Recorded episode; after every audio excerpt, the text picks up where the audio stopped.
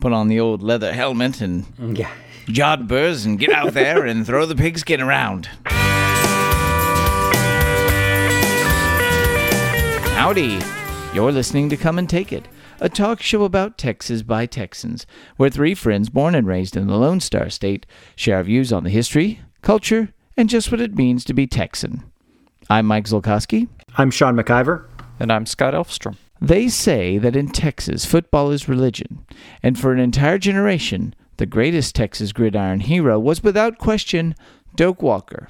He had a nearly perfect career and won just about every award possible, from high school to the NFL. But it was playing for Southern Methodist University that he made his greatest mark, turning the Cotton Bowl into the house that Doak built. But before we put the backfield in motion, what's your favorite football movie set in Texas? Well, my favorite football movie set in Texas, and possibly my favorite football movie of all time, is the wonderful uh, Necessary Roughness, starring Scott Bakula. uh, it was set at the, the fictional North Texas State University, I believe. It was actually Texas State University. But it was Texas filmed- State University, but it was but it- filmed at UNT, right? Right. Yeah. I, I, Mean Green. That's right. I, I like it more for their their kicker, well, Cat, yes. Kathy the- Ireland. Yes.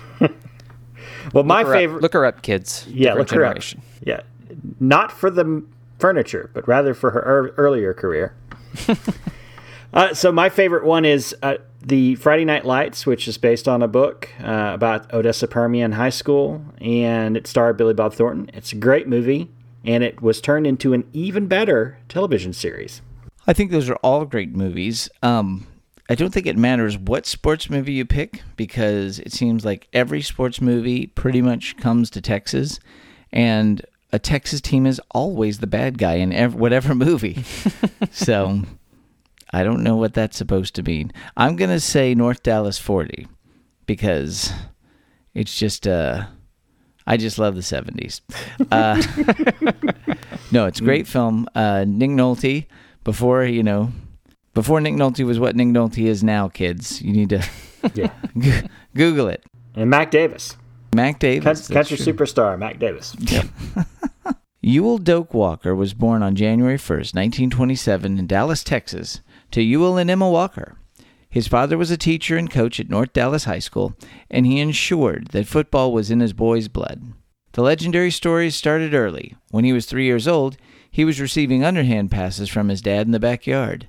As a teenager, he sneaked into the equipment closet in his father's school and imagined himself scoring touchdowns, with no one able to catch him. Doak attended Friday night high school games with his mother and Saturday college games at nearby Southern Methodist University with his father. Once he was old enough, he sold popcorn and peanuts at SMU's Ownby Stadium.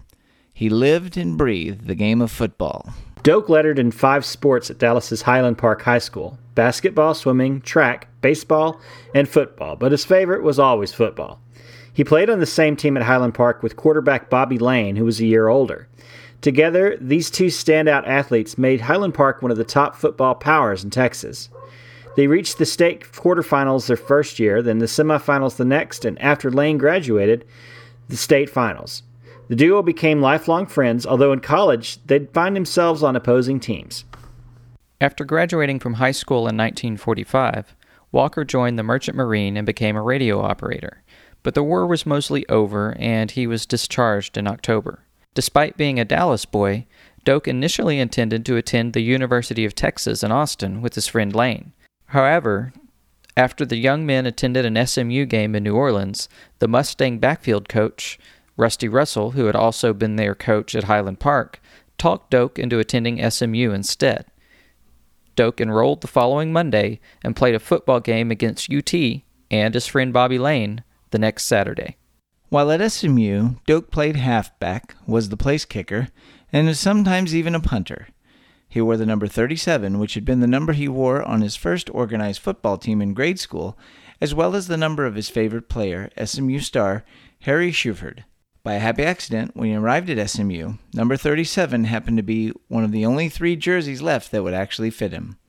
Despite only playing half a season with SMU, he made all conference. He was drafted into the Army in 1946, but returned to SMU in 1947. During his time at SMU, Doak added three more All Southwest Conference Player Awards. In his first year back from the Army, he also won the Maxwell Award, which is given to the Collegiate Player of the Year. Finally, in 1948, he won the Heisman Trophy, the highest award that can be bestowed upon a college football player. Doak was the first junior to receive the award, and he was only the second Texan after legendary TCU quarterback Davey O'Brien. Winning the Heisman was a thrill for him, and he later said, quote, I was in the tall cotton. In his 35 games with SMU, Walker's statistics were incredible. 288 points scored, 2,076 yards rushing, 1,786 yards passing, which was on 128 of 222 attempts, 450 yards in receptions, 750 yards on 50 punt returns, 764 yards on kickoff returns. He averaged 39.6 yards on punts. Southern Methodist University had a 23 5 4 record in his last three years and won two Southwest Conference championships. His teammate Francis Pilati later said, Having Doak on our team was like having loaded dice or marked cards. We just felt like we had to do our part and Doak would do the rest. The most amazing thing is he did it all so effortlessly. He made it look so simple. Doak was a genuine sensation who electrified football fans in Dallas and throughout the state. Sports writers gave him nicknames Dynamite Doak and Dauntless Doak. The crowds that came to see him play eventually outgrew Ownby Stadium, prompting a move to the Cotton Bowl at Fair Park in Dallas. But even the Cotton Bowl was too small to accommodate the large crowds that Walker drew, and 30,000 seats were added to the stadium. Quite literally, the Cotton Bowl became the house that Doak built. Walker used to humbly quip that he was usually sore after playing there, but I never got any blisters working on that stadium. Doak wasn't just a local sensation, though. He was a true national sports icon.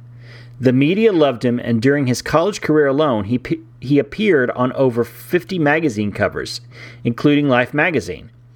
SMU publicist Lester Jordan said Doak was a wonderful boy. He never missed an appointment with a single writer or photographer. He was so patient he'd do anything for them.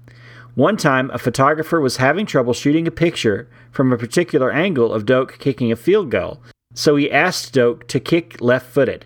Doak did, and the photographer got his picture. no uh, indication of whether he actually succeeded with the kick. Probably knowing Doak Walker, he succeeded. it was this humble nature that was the most remarkable part of the Doak Walker legend. Despite his fame and popularity, he never bragged, he never boasted, and he never traded on his fame. A 1977 Texas Monthly article said, He was a nice, clean cut boy from a fine family who could do it all on the gridiron.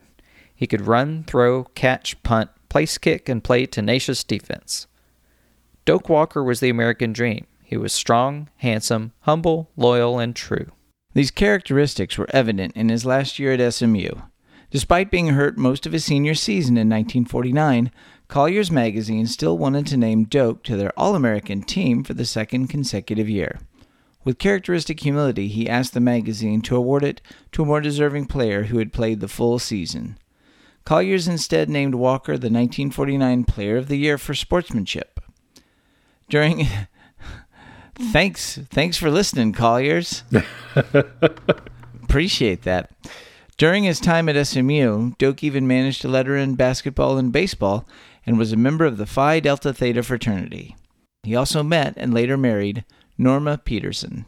Walker graduated from SMU in 1950, and after getting married, he reported to the Detroit Lions of the National Football League, who'd signed him to an amazing $27,000 a year contract. This was at a time when the average NFL salary was less than $8,000 a year.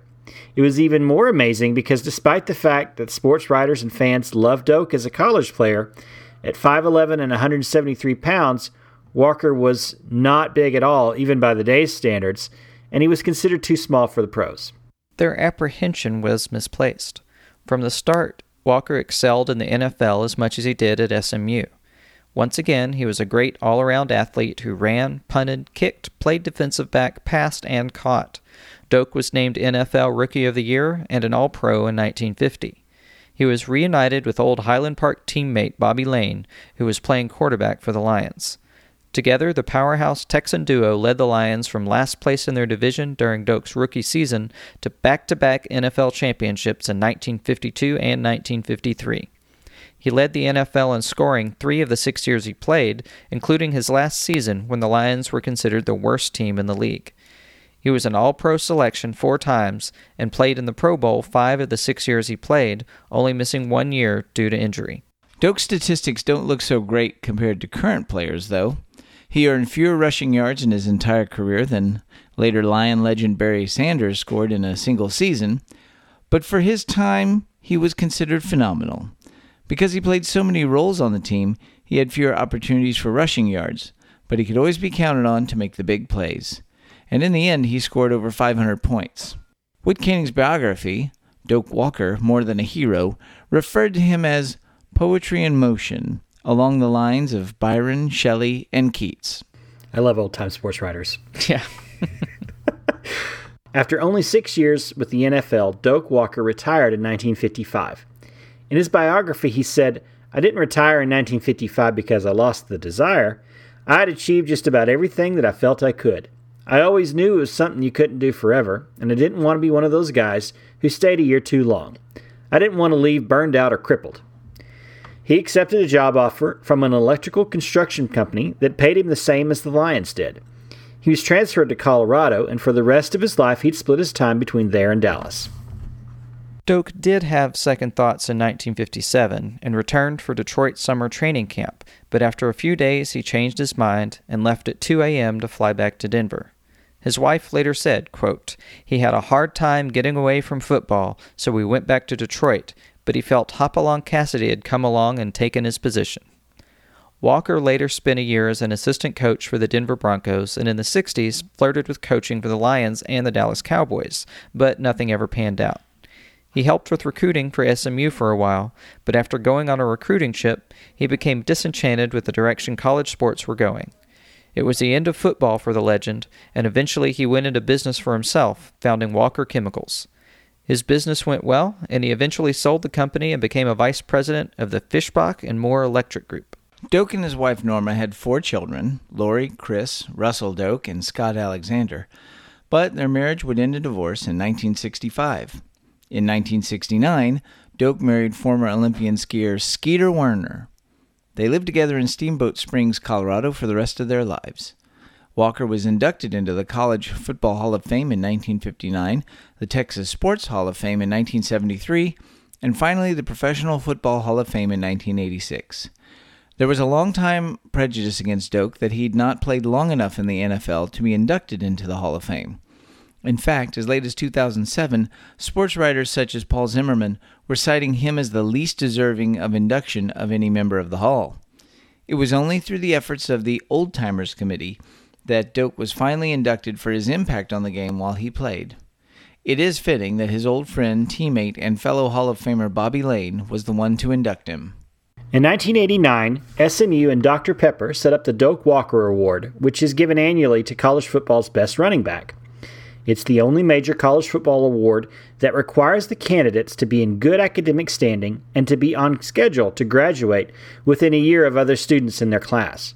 On January 30th, 1998, Doak was paralyzed in a skiing accident in Colorado. He died due to complications from the accident at his home on September 27, 1998. His friends said that even after the accident, Doak maintained a positive demeanor until the day he died. Shortly before Doak Walker's death, Sports Illustrated writer Rick Reilly wrote about Walker, quote, He's Doak Walker, and he was as golden as golden gets. He had perfectly even white teeth and a jaw as square as a deck of cards and a mop of brown hair that made girls bite their necklaces. He was so shifty you couldn't have tackled him in a phone booth, yet so humble that he wrote the Associated Press a thank you note for naming him an All American. Come to think of it, he was a three time All American, twice one of the most outstanding players at the Cotton Bowl, four time All Pro. He appeared on 47 covers, including Life, Look, and Collier's. One time, Kyle Rote, another gridiron golden boy, saw a guy buying a football magazine at a newsstand. Don't buy that one, Rote said. It's not official. It doesn't have a picture of Doak Walker on the cover. Football. no, I mean, it's it's pretty remarkable. You know, I mean, I think one of the most remarkable things is that he made his mark on football and then didn't that wasn't his whole life, right? I mean, he he was known for it and he was very popular, but he kind of had a had a sense for when to step away from the game and, and let that legend live on its own. Well, you know, he was there at that kind of golden time when you could be a small frame guy and you could actually put on the old leather helmet and Yeah. Jodhpurs and get out there and throw the pigskin around. Yeah, well, he actually did wear a regular helmet, but he didn't wear a face mask, and that was. Uh, yeah, he is. He's he's kind of like a. Although he didn't have the longevity, he's kind of like a Ted Williams type of character. Just the the the all American good guy, good boy, um, that everybody loved, and and he was he was quintessentially Texan. I mean, anybody that says when I won the Heisman Trophy, I was in the tall cotton is a Texan through and through. Well, there's been a lot of you know we've been uh, between between us talking a lot about Texas athletes and some of the some of these historical Texas athletes, and I think it's interesting just to see the integrity and personality of some of these guys, especially an old timer like Doak Walker. Mm-hmm. Yep. So Yeah, he doesn't have the shady sort of Jim Bowie type of history about him. Yeah. No, but I mean, as a character, like you, if you wrote this character in a book, people would say that's not a realistic person. It- Yeah. It's it's kind of like uh, um, the character from Gone with the Wind, Melanie, who I had an English teacher say she, I used to think she was the most unrealistic character I've ever, I'd ever read about because I didn't think anybody could be that perfect until I actually met someone who was that perfect. And so, like Doak Walker was like he was like a comic book character or a, or a boys book character you know the the you know boys adventure story character of mm-hmm. Perfect and true in every way and and like there's there's no bad things about him no one has Yeah. anything bad to say about him Yeah. Well, I mean, he, and he strikes the the similarities strike me between him and uh, Joe Greene as well. You know, Yeah. it's like they they both excelled in their their sport, but Mhm. underneath it all, they were just really good guys. yeah yeah and you know he did everything he did he did it perfect you know he just yeah I, i'm gonna i'm gonna i'm gonna touchdown now don't stop me you can't stop what? me What? Yeah. You need me to kick the ball? I can you do need, that. yeah, you need a quarterback okay i'll i'll be quarterback Yeah, yeah, and he- it- I mean, it's it's interesting, you know, the point that it makes there that we, uh, you know, that you made in the research that you know, it's like he didn't he didn't excel in any one category enough for a lot of people to consider him Hall of Fame worthy. Right. But there's there's stats that are remarkable that aren't really a statistic people look at, like total points scored, you know, regardless of what position he's doing. you know? Right. And and he also came along at a really important time for the NFL uh, and for college football because before the war and before the 1950s college football was the game. It was it was the respectable game.